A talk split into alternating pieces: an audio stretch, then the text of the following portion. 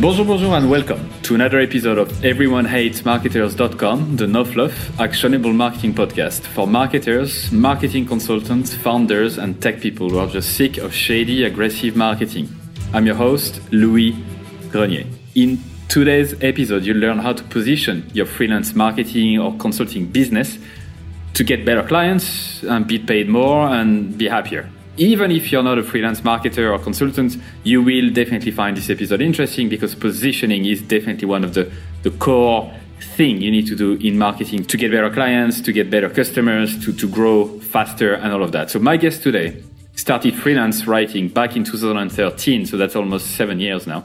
Uh, before freelancing, she was a writer and photographer for a statewide magazine. She worked as a PR manager for a hunger relief organization. She even owned a successful e-commerce business that specialized in vintage jewelry.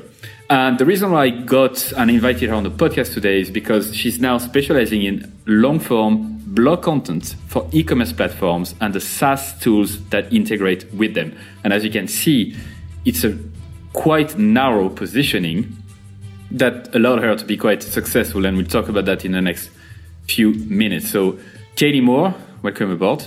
Thank you for having me. And I have to apologize right off the bat because I do sound kind of froggy today, but I'm going to power through this. So hopefully it'll be all right. Don't worry about it. I'm sure it'll be all right. And if you need a, a break, let me know as well. So why, why is positioning in the freelance world, in the consulting world, such an important concept? Well, I think the biggest the most important thing when it comes to positioning is that it helps people remember who you are and what you do. So there are a ton of people out there who freelance or who have a side project or whatever it might be. And the question is, how do you get somebody to hire you? And so I always think of it through kind of an, uh, I guess, a little anecdote or an analogy. I always ask the people that I'm talking to about positioning, if you were going to hire somebody to paint a mural on the side of your business, like on the wall outside, would you want to hire somebody who positioned themselves as just a general artist who could do a lot of different types of art?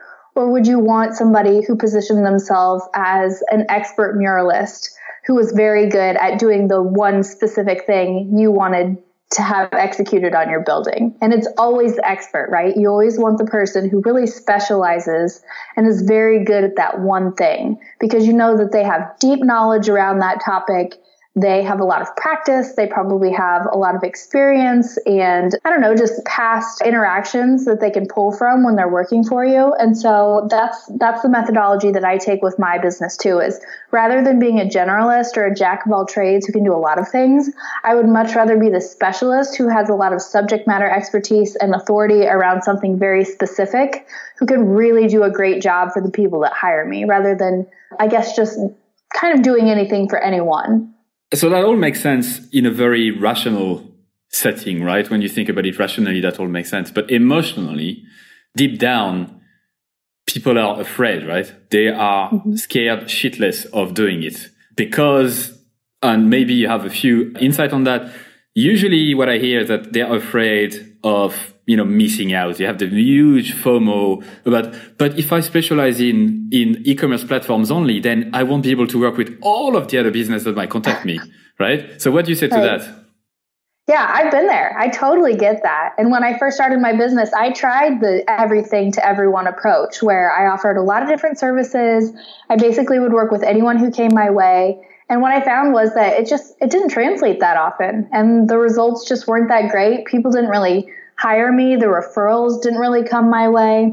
And so it is scary to say no to opportunities, but when you say yes to the right things, one, you're not resentful about the work, so you can really enjoy it and lean into it and like the hours that you spend every you're spending every day working. And then number two, you get more referrals and get more recommendations that way because like I said, it's a stickier concept to specialize in one thing and be known as the go to person for that very specific thing rather than trying to get other people to remember all the different services you offer. That's just not realistic.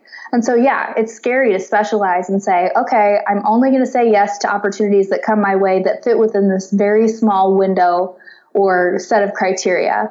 Uh, but when you do that, that's when people again remember who you are and what you do and you start getting recommended because people think oh yeah i know Kaleigh. She does blog content for software companies and the e-commerce platforms that work with them. Like that's that's a sticky idea. And so i think that having something specific is a great way to get people to remember you for the thing that you do. And yes, you'll still have to tell them 13 or 14 or 15 times before they actually remember, but it's going to be a lot less of an uphill battle than if you're just a generalist.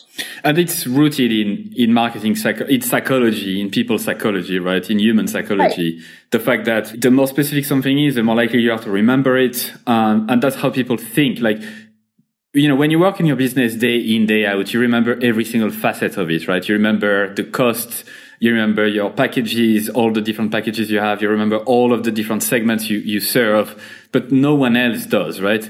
People have right. very little time for you. And if they can remember one thing, what would it be, right?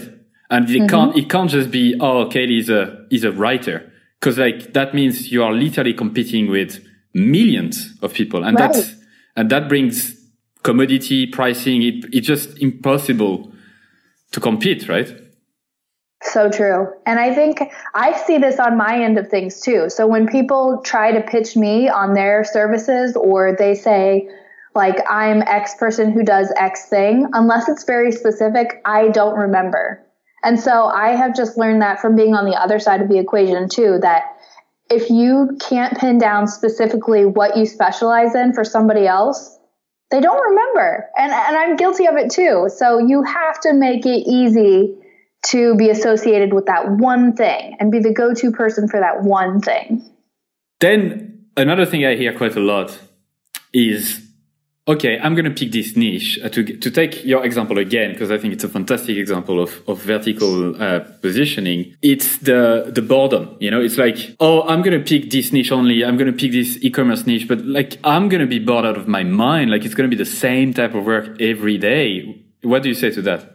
Yeah, I hear that all the time too. And so here's what I found. So, like for somebody like me, for example, who specializes in e-commerce and software that works with e-commerce platforms, there's a lot of there's a lot of variability as far as what I can write about within that world. And so, as an example, one of the things that I've kind of spiraled off on as far as like side projects go is specializing in a different area of e-commerce. So now I've been doing some reporting on direct to consumer brands and kind of the trends and news related pieces that are coming out of that world. So that's kind of a subculture of the e-commerce environment.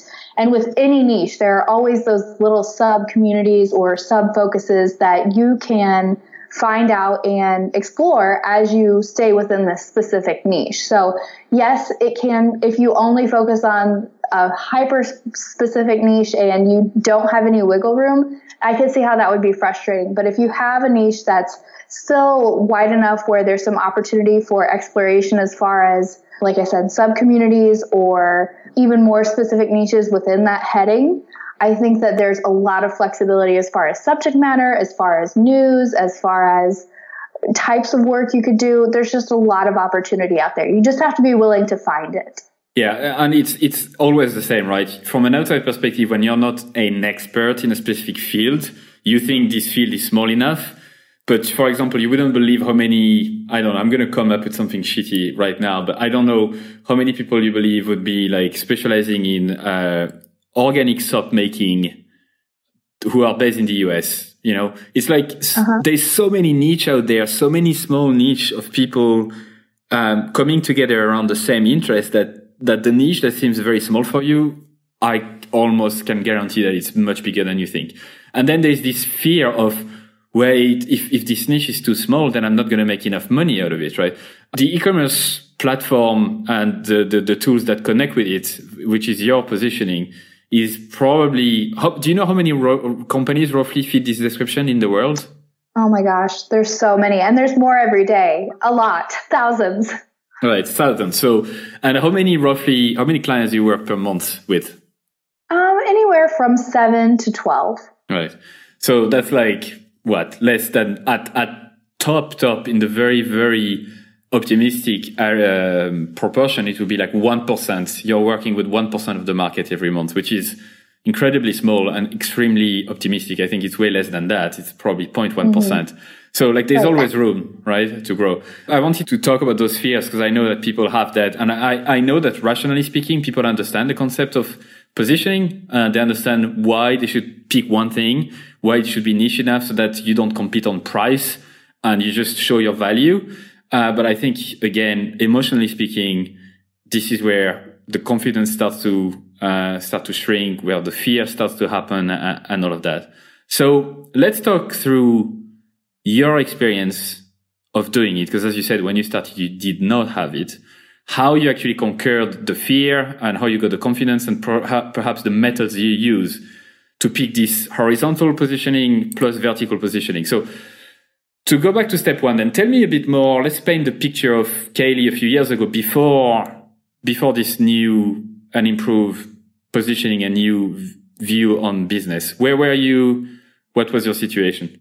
Yeah, so I would say the first year of freelancing, I touched on this a little earlier, but I was pretty much saying yes to anything. So anything that came my way, I would try it. And so that meant that I wrote for a lot of different industries and did a lot of tif- different types of writing work. So, for example, I did some writing for the healthcare industry. I did some social media work for the construction and HVAC industry. Um, I worked with a clothing retailer. I worked with a tourism organization. I worked with a local PBS station, which is the public broadcasting like the BBC in the US. I did a lot of different things and there was some value in that. So I learned a lot about what I liked and what I didn't like, as well as what I was very good at, as well as what I wasn't so great at also. So that was good experience as far as like experimenting to find out where I really excelled. But the money wasn't great. I'll, I'll be very honest about that. I did make more than I was at the full time PR job I had before. Um, but it was very stressful. I worked a lot of hours. I didn't really feel a lot of satisfaction out of the work I was doing. And so I found myself at the end of that first year feeling really frustrated and really lost. And I was just like, you know, I don't know if this is sustainable for me. I don't know if I can continue to just you know, flail around and try to desperately quickly learn everything I can when I get a new assignment because I don't know anything about these industries that I'm writing for. I'm just doing the work. And so everything takes longer. I have to do a ton of research to get up to speed. Um, there's no existing knowledge base that I'm building upon when I go to start an assignment. And so that very quickly led to some serious burnout and a lot of resentment toward the work that I was doing as a freelancer. I don't mean to dig into the problems that you're suffering from, like the, the burnout and whatever, but I think it's important to, to, to, to explain to the, to you, if you're listening to this right now and feel that you're in the situation that Kaleigh used to be, that how, how impactful it could be not to have the right positioning. So when you mean by, when, when you talk about burnout, what do you mean exactly? Like, for example, I burned out a few years ago and I, for me, it was going to work, looking at the screen for eight hours without being able to do anything. Like I couldn't fucking do shit on it. I just couldn't do for weeks and weeks on end. And I was getting super frustrated. So what about you? What do you mean by burnout? So for me, I was working really long days, like maybe eight to 10 hours a day sitting at the computer, which I hated because I, I like, I'm somebody who likes to get up and move around. And so I was doing the work, but I was fucking angry all the time. I was so resentful about the work. And I was just like, I don't like this. I don't care about these topics. The people that I'm working with, yeah, they're nice, but like this work, I, I would almost rather mow lawns. Like I would just rather do anything else than this right now because I'm banging my head against the keyboard, trying, like I said, trying to get up to speed on stuff, trying to research and learn and really soak up all this expertise that I don't have. So it looks that I, like I do it was just exhaustion, like pure way too much time in front of a computer and not talking to other human beings. I was just a very angry, tired person. Yeah, after a while, when you work with people you don't necessarily enjoy working with, maybe it's their personality, their values, the industry they're in that you couldn't care less about, you start being very resentful, right? From mm-hmm. a few years ago, I used to work for a car manufacturer company and I couldn't care less about cars, right? Never did, never will. And I started to really resent it because people around me were so excited about it, about the topic. And I wasn't, I just felt like I was wrong. Something was wrong with me. And in fact, it was just, I was in the wrong place and people can enjoy cars if they want to, but it wasn't for me. So let's talk a bit more about the trigger then. Like what made you decide, fuck it, I need to make a change? And why did you decide to to go narrower in your positioning? Yeah, so about that time, the year in mark, was when my husband was like, "Hey, you should check out Paul Jarvis's creative class." And so I ended up taking the very first version of Paul's course for freelancers called Creative Class um, at that point in time and really did the work, like really sat down for an hour or two every night did the homework, did the the exercises that were kind of like the additional modules that he provided where you did outreach to people, you did a lot of interviewing, you connected with people through social media and asked them questions and things like that. And so and through that through that work, that's where I really was able to figure out one the work that I enjoyed doing, two what niche made realistic sense as far as like who's hiring freelancers and who has a budget to pay them well. And then as far as like what's the type of writing work I like to do. So I had done ebooks, white papers, emails, website copy, but what I really enjoyed doing was the blog content. And so through just really sitting down and taking the time to figure out what made the most sense for me and what I would enjoy doing most, like literally just asking myself those questions and working through the answers with Paul's course. That's how I figured out how to shift things. And, and so I went from also using a brand name. I was using Lumen Ventures LLC, which is still the LLC I operate under today, but I shifted focus and started marketing myself as Kaleigh Moore freelance writer. And so no more social media, no more website copy, none of those things. It was just blog content for e commerce and SaaS companies. And uh, it was really that course that kind of changed things for me and forced me to sit down and think long and hard about what I wanted to do moving forward to make this one more enjoyable and two more sustainable. Right. So let's let's talk through that in detail because now you have, with hindsight, I think you can select the things that help you the most from this course and perhaps teach people listening right now um, how you actually you know, practiced and executed on those tasks. So if you had to teach someone right now to go through this step again, what would be step one? And I, I just want to say one thing before you start, and I think you agree with me on this, and, and you mentioned it. Positioning, like picking a, a, market works well once you've started to work with a few clients and, and, and like dip your toes in, in, into the water. Because if you don't have experience and try to pick a positioning from the start, it could be very difficult for you to pick the one that you would enjoy the most because you haven't done the work, right? Right. Yeah, I think that that's a good point. So I think the advice would work better if you've already worked with clients or you're already working with clients for a while now, or that you you have some decent experience, work experience. It's probably not as good if you're brand new to it and you've never ever worked with a client before, right?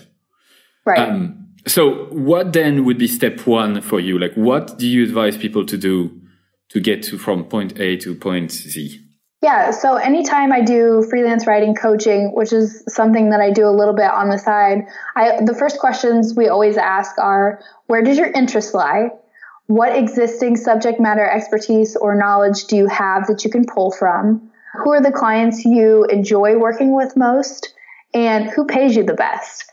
So that very short four series questions of series of questions is a great way to get some initial direction on where should I be focusing my energy moving forward? And the toughest question of those four is often who has the money to pay you? Mm. It's very hard often to be realistic about answering this question because one of the things I found is that in working with freelance writers, sometimes the area or the audience they want to focus on doesn't have a lot of money. So Paul talks about this too. He talks about how how back in the day he wanted to work with bands and how bands don't often have a lot of money to mm-hmm. spend on hiring a great web designer or a great writer. And so being realistic and doing some research and digging into do these types of clients have the budget to afford the prices you want to charge?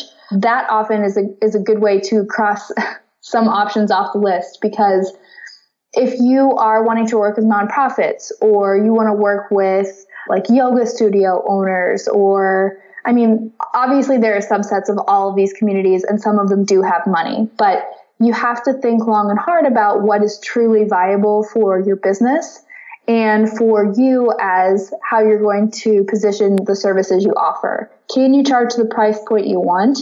And do they need freelance help? I think that those are good qualifiers for really digging into those questions. So before I ask you to repeat those questions that are super valuable, it seems like step one is actually to figure out how much you want to be paid, right? Mm-hmm.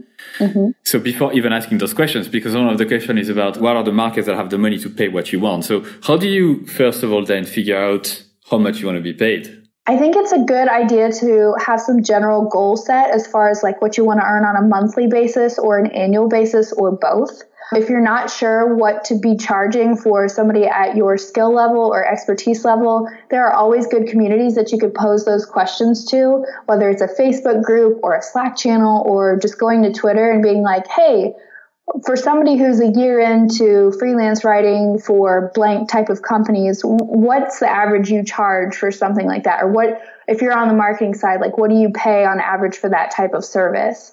There are places that you can go online to get those answers and to get some ballpark ranges that make your goals a little bit more realistic. Right. So first of all, you need to yeah agree on your goals. Let's say you want to earn hundred thousand dollars a year, then you divide that by twelve, which is a bit less than ten $10,000 a month, right? And then mm-hmm. you need to work out your capacity, say like maybe that you can work maximum 20 hours a week on it. And so therefore you need to, then you have kind of a roughly ballpark figure of, of the per project fee you can charge or the per hour fee you can charge. Right. And I always say stay away from hourly if you can, because that punishes you as you get more efficient and as you get better and faster at the work you're doing. It's always better to have the project based rate where you're being paid for your expertise and the value you provide rather than your mere time. Yes. And I, I, am glad you mentioned that because this is a big, big issue for a lot of freelancers, uh, people who are like just getting into this. It's very easy to like discount yourself and like not believe in yourself 100% and not believe in your in your capacity and just charge like $15 an hour. But as you say the more efficient you, you get the more penalized you, you, you become. And also you're being seen as a commodity and people mm-hmm. compare you to others and then they start saying well this one is at 14 hours and you are 15 hours. Can you can you bring the cost down? So yeah absolutely. And it's all about the value that you provide and not the work you do which is also right. a concept that is difficult for, for people to to get around. So for, for, to get a ballpark figure of what people are willing to pay for, you're talking about basically going to forums and other place communities and even maybe interviewing people directly to understand, okay, mm-hmm. I, I'm interested in the SaaS kind of industry. I have no fucking clue how much they pay their writers. So let me interview someone who's in charge of content in a SaaS company and see how much they're paying for them. Absolutely. That's the smartest thing you could do. I think that you're going to get the most realistic and honest numbers that way. And it's, I mean, you can, you can Google it and look that way, but you're going to get vastly different numbers. And so it's better to go to the exact person who you'd like to hire you and get some, some ballpark ranges from a source like that. Okay. So now that you know roughly how much you want to be paid and you know that this is where you're going to go to like you, you start having a better idea of how much you want to be paid. What are the again can you repeat the four questions that you need to ask yourself please? Yeah so what is the work that you enjoy doing most? Who has the money to realistically hire you as a freelancer and has the budget to pay you what you want to be paid? What type of work do you enjoy doing the most? And oh gosh now i can't remember the fourth. I really thought you were reading reading it because it was so like I wasn't. Perfect. I'm not. We'll have to go back, but I can't remember the fourth question. I was close though. So, do you enjoy it? Do, you, do they have the budget? What type of work? And yeah, if you come up with the fourth, we'll we'll tackle it. But let's start with the okay. first one. How do you identify the type of work you actually the the what you enjoy doing or who you enjoy working with? Um, I think you touched on it earlier. I think it's a little bit of experimenting and trying a lot of different things to figure out who are the people you enjoy working with the most or what is the type of work you enjoy doing most and just really kind of making mental notes on that as you go. It's very good idea to do a lot of different things and to get your hands dirty with trying different things. Casey neistat the vlogger on youtube always says he did a lot of crappy jobs to figure out what he didn't want to do. Um, and i think that that's so true. I think it's good to like even do some work that you feel like is kind of shitty and that you don't enjoy so you have a more clear picture of what you do want to do moving forward. Yeah, right. And then in terms of signs that you can't really ignore, I know from experience that I know when things energize me, let's say at the end of this interview, I, am more likely to be more energized than I was before. Cause like interviewing people is really what excites me. I love, I love doing it. I could do it all, every day, all day. But if you ask me to write a blog post, I will be extremely like, it will be impossible for me to finish it. I'm going to fucking curse all the way. I hate writing, you know, all of that. And therefore energy is, is gone out of me apart from that, do you, do you have any other, I don't know, more emotional things that you need to watch out for in your own psyche, in your own energy levels?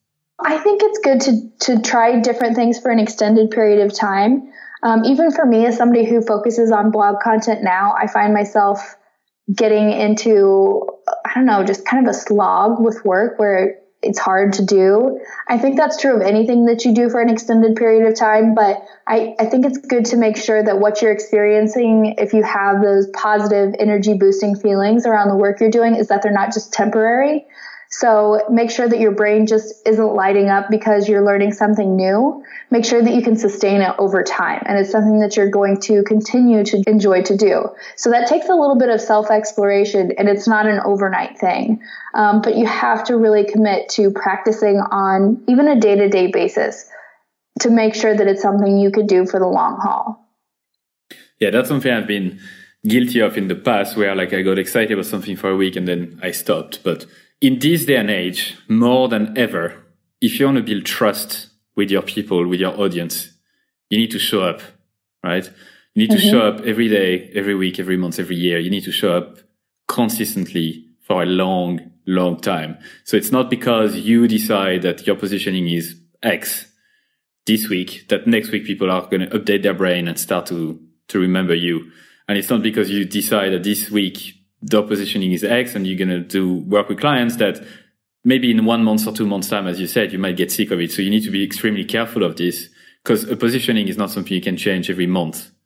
Um, because people don't change every month. So it take a while for people to update their brain and even care about you to think, oh, this positioning is much better. I feel like it's much more aligned with what I want as a business.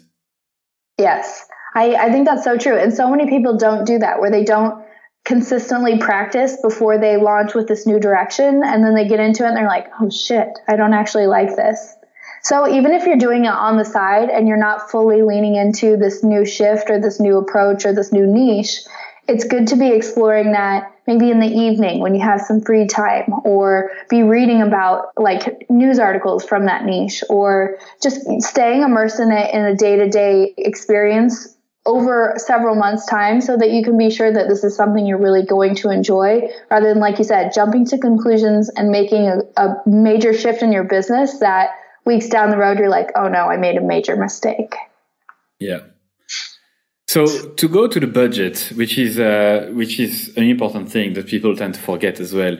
Uh, so apart from talking to people to identify how much they're paying for stuff what other things you need to watch out for uh, when it comes to this particular question? Things to look out for. Uh, I think the hourly pricing is a big red flag. If somebody wants to pay you for an hourly gig, it means that they're looking at you as a time based worker. And so there's not a lot of value in that conversation. Um, so you, you want to work with people who are willing to partner with you on a project based basis. Um, I think that that's a good testament to the fact that they see value in your knowledge, your experience, and the specific outcomes that you can provide as a unique individual. Um, other things, I think it's important to um, consider how you you're going to package your services too. I think that um, when you say project based pricing, that's kind of ambiguous, right? What does that even mean? So talk to other people who are already doing the type of work you want to do and see how they package their services. Are they doing day rates? Are they doing bundles of a certain number of posts? Or what does a normal scope of work look like for them when they start a website project? Things like that. Um, it's good to talk to other people who are already in it and get their perspective and then incorporate what you think works well into your own approach. Uh, in terms of the signs that the certain clients that you've been working with are not the best with money and don't really necessarily respect your your range or your pricing, the red flags, apart from the ones as you said that they're just they just want to pay you um, hourly, what other like red flags can you see? Like one, for example, from experience, I remember is like people always being late to pay invoice. You always have to catch mm. with them and like ask them, remind them many, many times before they pay you. Yeah, that's definitely one. Um, another is asking for you to do little extra things for free. Mm-hmm. that's not really a good indicator that they respect your time or your knowledge. Um, other things is they push back when you send over an initial quote they're like, oh, no, no, that's way too expensive. I can find somebody who does it cheaper. That's a big red flag. They obviously just want the cheap option, not the expert option. And let's see, other things, they don't respect your process around communication. So maybe they're emailing you at like three in the morning or they want you to get on a call on their schedule. Things like that, I think, are, are big red flags as far as like who you don't want to work with. Right. And so when you've been working with, let's say you've been a freelancer or consultant for a year now, and you can clearly see that there is a pattern, right? Like you list all of your, all of your clients and you have maybe 20 of them and, and maybe 15 of them fit these patterns of like red flags, right? Maybe not all of them, but some of them. And then five of them all, they all feel like they don't annoy you this way. They don't contact you out of business hours. They don't expect the world, like the moon out of you. They, they respect you. You have great relationship with them then it's all about trying to understand what are the things that they have in common, right? Mm-hmm. So how do you how do you move from those questions that we have answered? So we know who we enjoy working with, we know who have money and who don't necessarily respect you as a consultant or a freelancer. We know the type of work you enjoy doing. How do you move from there to I have a positioning that I'm I can start launching? Yeah. So maybe with the old clients that aren't a great fit or that don't super respect your your boundaries that you've established for your business, it's time to start phasing those out. And that's that's kind of step 1. And the most tactful way I found to do that is to let them know that you're booked up with new projects and then introduce them to another writer or another freelancer who can maybe take your place. So that's one way to kind of phase those clients out. The other way is to reach out to your existing network and let them know exactly what you're looking for moving forward. So something as simple as an email that's like, "Hey, I'm kind of going in a new direction with my business. I'm really looking for clients who fit the bill of X, Y, and Z. If you know of anybody who needs some some type of help with that type of work, um, I would love an intro. Or maybe if you need that type of work, I'd love to start a new project together. Um, but I think that those are nice initial steps to kind of get the ball rolling. As you get into this a little bit more and you are, you maybe have the old clients phased out and you're actively looking for new clients, rather than just using your existing network, you're putting out some asks through channels and forums and places like Twitter, Facebook, and saying, taking on new clients. Here's exactly what I do and who I work with. And again, just like putting some feelers out and looking for connections through um, the places that you already spend time, that's a good secondary network to focus on next. Okay, so I mean that's a great answer, but I think we are there's one step in between, right? One step be- between this this step that you mentioned and the step before, because even if we have answered those questions, we still don't have necessarily a positioning to go after, right?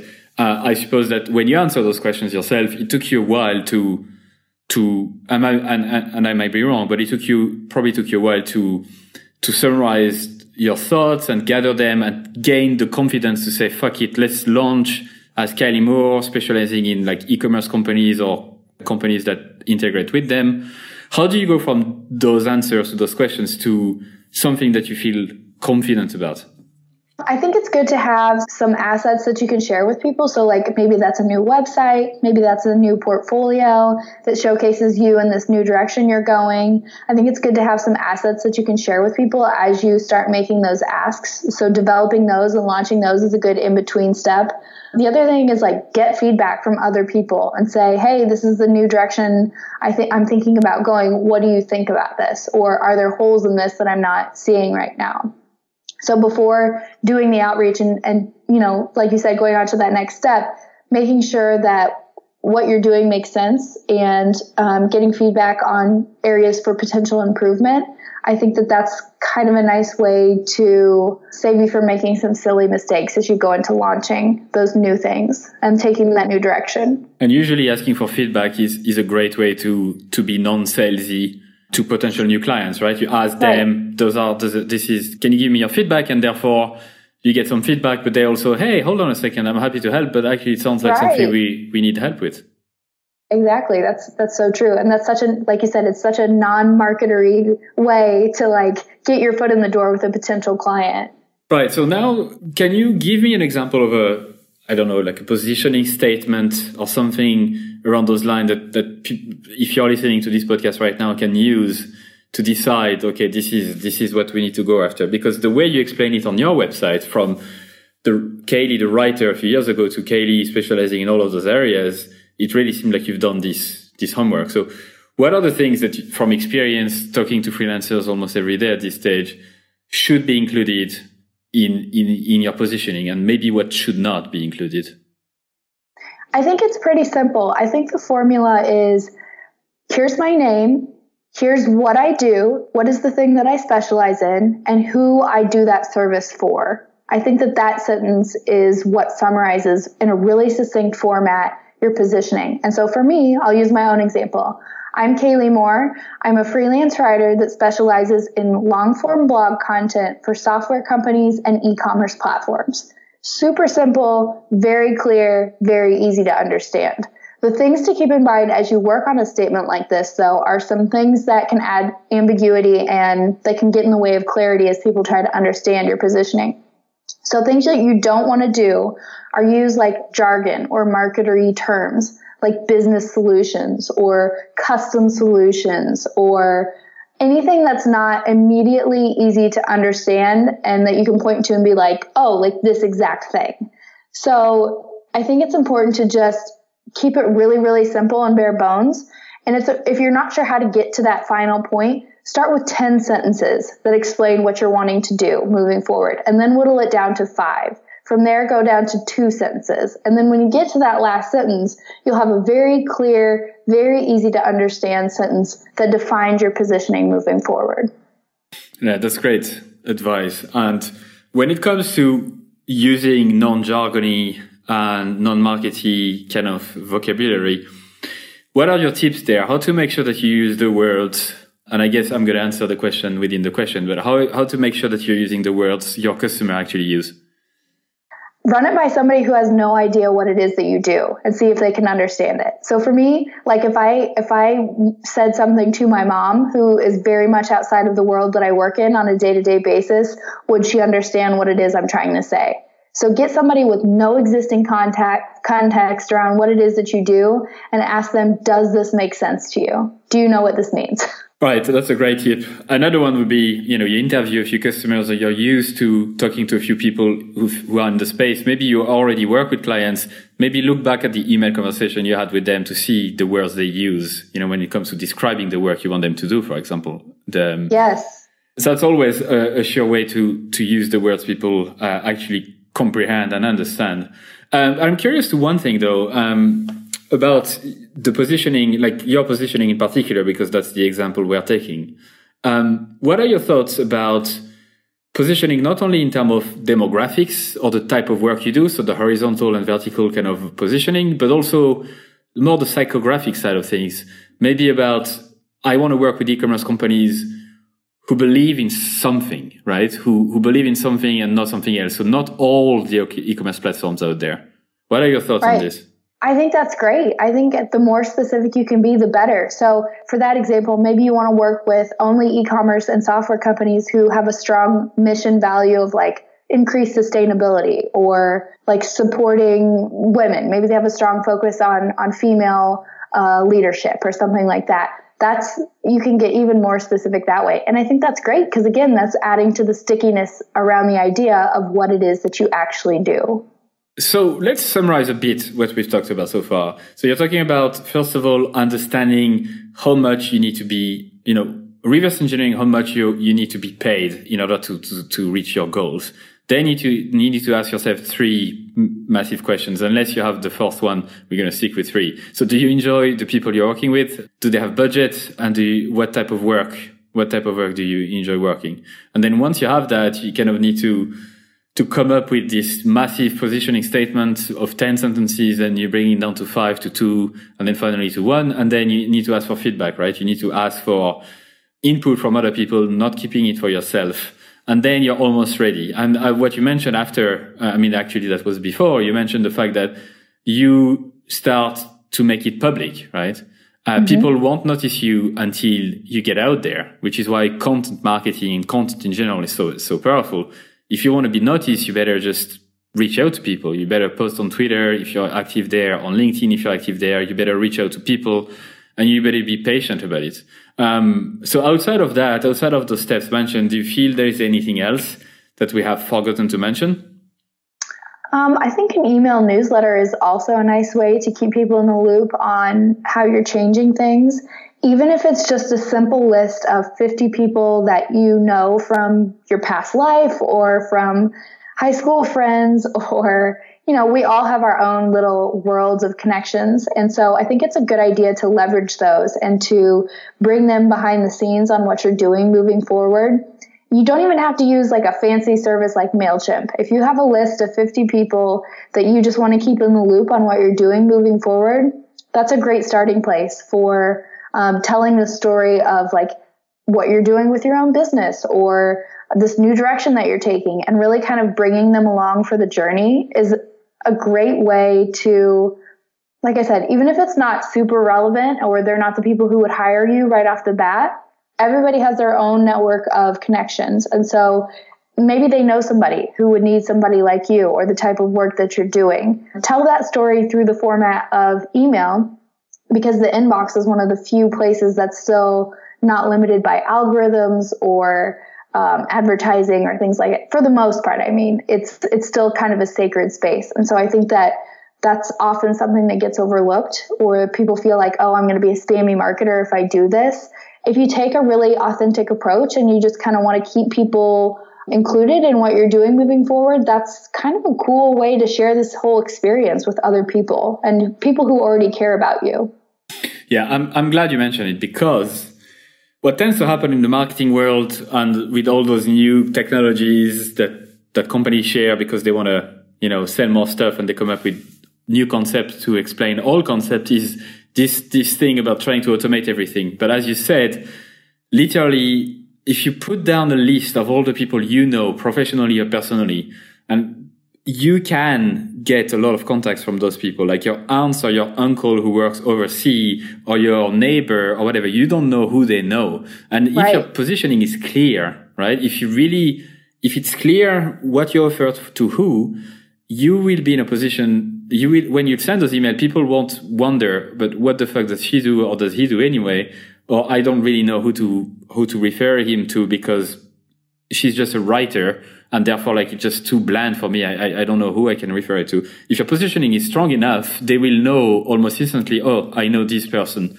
One or two people in their network that fit perfectly the description you have. And they're much more willing to, to send it them way. So what I used to do a few years ago when I launched my first business was to put a, together a spreadsheet simply of all the people I knew and then filtering them based on how likely they are to know people who actually might fit the description and just reaching out to them one by one. Not even That's using, not even using MailChimp or any email provider, just, just manual dirty outreach, uh, reaching out to people like you would like to read, to be reached out to. And that led to many clients. Yeah, same here. And and I use that approach even today. Not it's not filtered by um, I don't I, I guess it's kind of a short list, but it's people that have expertise around the topics that I write about. And so rather than trying to depend on my own brain to remember everybody's specialty, I have a spreadsheet that I can turn to where I, if I need an e-commerce analyst, I can find a person who fits the bill for that. Or if I need new client work, like who's somebody who's really well connected within my existing uh, network of people that I can reach out to and make that ask to. So having a simple Google sheet or a spreadsheet with all of the people that you have talked to in the past is so, so, so valuable and so simple and so easy to do. One thing that I've, I've, forgotten to mention before when it comes to what are the type of people you enjoy working with uh, and what type of work do you enjoy doing, there's a good book called The Unique Ability. I don't know if you come across it. No, I don't know that one. Uh, it's a method about like coming up with the things that are you're the best in the world at. Like, what are the, the top things that you enjoy doing that you're very good at that you should never outsource because that's really the who you are, what made you, what makes you special. And there's a particular step in it that I find is, is probably the most valuable of all is to reach out to 10 to 15 people who are close to you and ask them, according to you, what is my unique ability? What is the thing that I'm the best at? And I've done this exercise a few, a few, a few months ago. And it's funny because almost everyone answers the same thing without obviously talking to each other. And that's a great way to find out what you're good at if you suffer from imposter syndrome and if you feel like you're not as good as you, as, as you think you are. This is a great exercise because that comes from people you trust and you know and who love you and like you. And therefore you can, you can answer those questions this way as well. I love that. I don't even have anything to add. That's so perfect. Let's move on then, if you're so perfect. Okay. Um, right. So before uh, before I ask you the last few questions in this episode, I'm just curious to talk about one particular moment in your journey, and perhaps it wasn't a big deal for you, but I know that it's a big deal for a lot of people. The moment when you decided to switch from this writer to this Kaleigh specializing in in those industry, right? And the moment where you pressed you you know you published your your website with the new positioning. I'm just curious about how did you feel about it at the moment, like just before pressing live? And, you know, what was your sentiments and emotions uh, during this day? Um, I think I was a little bit nervous, but I really remember feeling confident with this new direction and feeling a lot of clarity around what I was doing moving forward. And so for so long, I'd just been muddling through doing whatever um, having this new, very clear, precise direction that I was moving forward in um, just made me feel very secure. And so I was excited to share it with other people. I was excited about the, the level of professionalism that it gave to my efforts moving forward. And so, more so than being nervous about will this work, I just remember being like, hell yeah, this is great. and so I think that that's a, a, good sign, I guess, when you feel that, that excited to share it with other people. Um, and it was a lot of work to get to that point. I won't say that it was something that came overnight. It was something that took a lot of, a lot of homework and a lot of outreach and a lot of planning to get to that point. Um, but in taking the time to do that and then taking the time to do the legwork around like all of those hard things, when launch day came, I felt great. And so I think that that's a really strong testament to the power of like what that means. That's where I wanted to bring you because this is uh, exactly as you mentioned. This is it, right? This is how you feel when you start getting clarity. And this is why marketing is not complicated once you do the right things and focus on what matters the most, your customer, yourself. When you pick the right positioning, it just feels right. It just clicks and you, you feel empowered. You feel like you can do anything. So I'm glad, I'm glad, I'm glad you, you, managed to get, to get through that and transform your business, uh, throughout the years. Cause it's been, yeah, it's been six years now that you've been freelancing. Mm-hmm. Yeah. Um, so yeah, thanks so much for sharing your story and for, for going through this kind of how to with me. I know it's not easy to answer those questions, uh, step by step. I think you did an amazing job. So let me ask you a few more questions before I let you go. Uh, the first one being, what do you think marketers should learn today that will help them in the next 10 years, 20 years, or even 50 years? Um, how to make friends. Marketing is all about networking, and I hate networking as a business term, but what it really means is like building relationships with people, having conversations through these amazing tools that we have today through like social media, Twitter specifically, I've found to be really, really useful um, having, like you said, a list of email contacts for people that you can reach out to for specific things. If there's one thing that I've learned so far, it's that it's so often who do you know? And like how can you leverage your existing network of connections? And so really focusing on those efforts and making a priority on a day-to-day basis is going to be far more helpful than like any marketing hack or anything else that you can do as far as like taking a course or reading a book. Like really focus on putting people first and making friends with other people. And do you have any maybe resources on the back of that to help people um, on this on this journey? There's a really great Tim Ferriss interview on this called How to Build a World Class Network in Record Time from South by Southwest a few years ago. If you can find that interview, that's definitely worth listening to. He has a lot of great tips. Nice. Never heard of it. I will check it out uh, for sure. Awesome. So outside of that, what are the top three resources you recommend our listeners? So that could be anything from, you know, a book, a podcast, a conference, uh, a blog post you wrote, whatever else. Um, of course, the creative class because it was so helpful for me. Um, I'm the co-teacher of that now. When Paul went to revamp the course a few years ago, he brought me in as a partner, um, as somebody who had some perspective from the student side. So that is a great resource if you're trying to figure out the whole positioning thing. Um, it's open a couple times a year, but if you get on the waiting list, you can get early access. As far as books, I don't read a lot of business books, but um, if you're looking to improve your writing, which every job requires some type of writing, on writing well is a great is a great one. That's just some very general, very practical writing tips.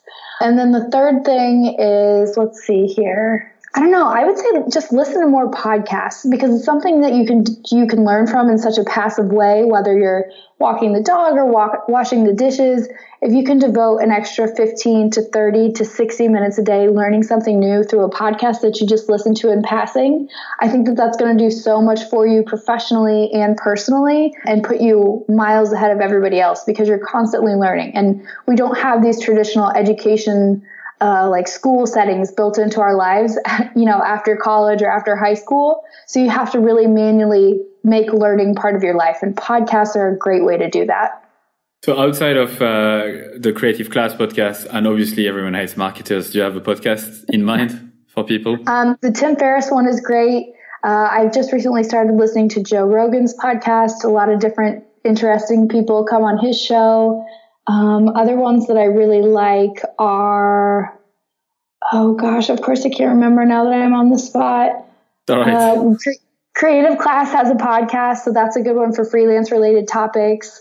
I don't know. There's so many good ones. It really depends on where your interests lie. Um, but as long as you're learning something and it's not just you know pure entertainment, I think that it's valuable. So just see what's out there.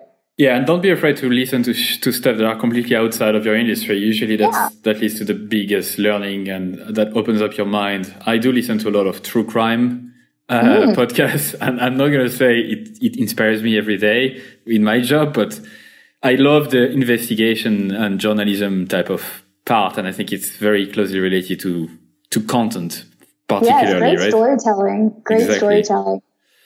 Okay, uh, Kaleigh, you've been absolute pleasure. Thanks so much for going through your own experience to share the mistakes you made, the lesson you learned, the methods you went through. It's been super interesting for me in particular. So I know as well for people listening, it's been also uh, super interesting. So uh, thanks again. Uh, where can listeners connect with you and learn more from you? Yeah, my website is kaleighmoore.com. My first name is really hard to spell, so you probably have to look that up. Um, I spend a lot of time on Twitter, so my handle is KaleighF. Again, my first name, so hard to spell. And then I also have a newsletter called Cup of Copy where I write about writing and freelancing every other week. You can find that at my website, uh, but that's a great way to kind of stay in the loop with what I'm working on and what I have to share. Well, once again, thank you so much. Thank you. This is fun.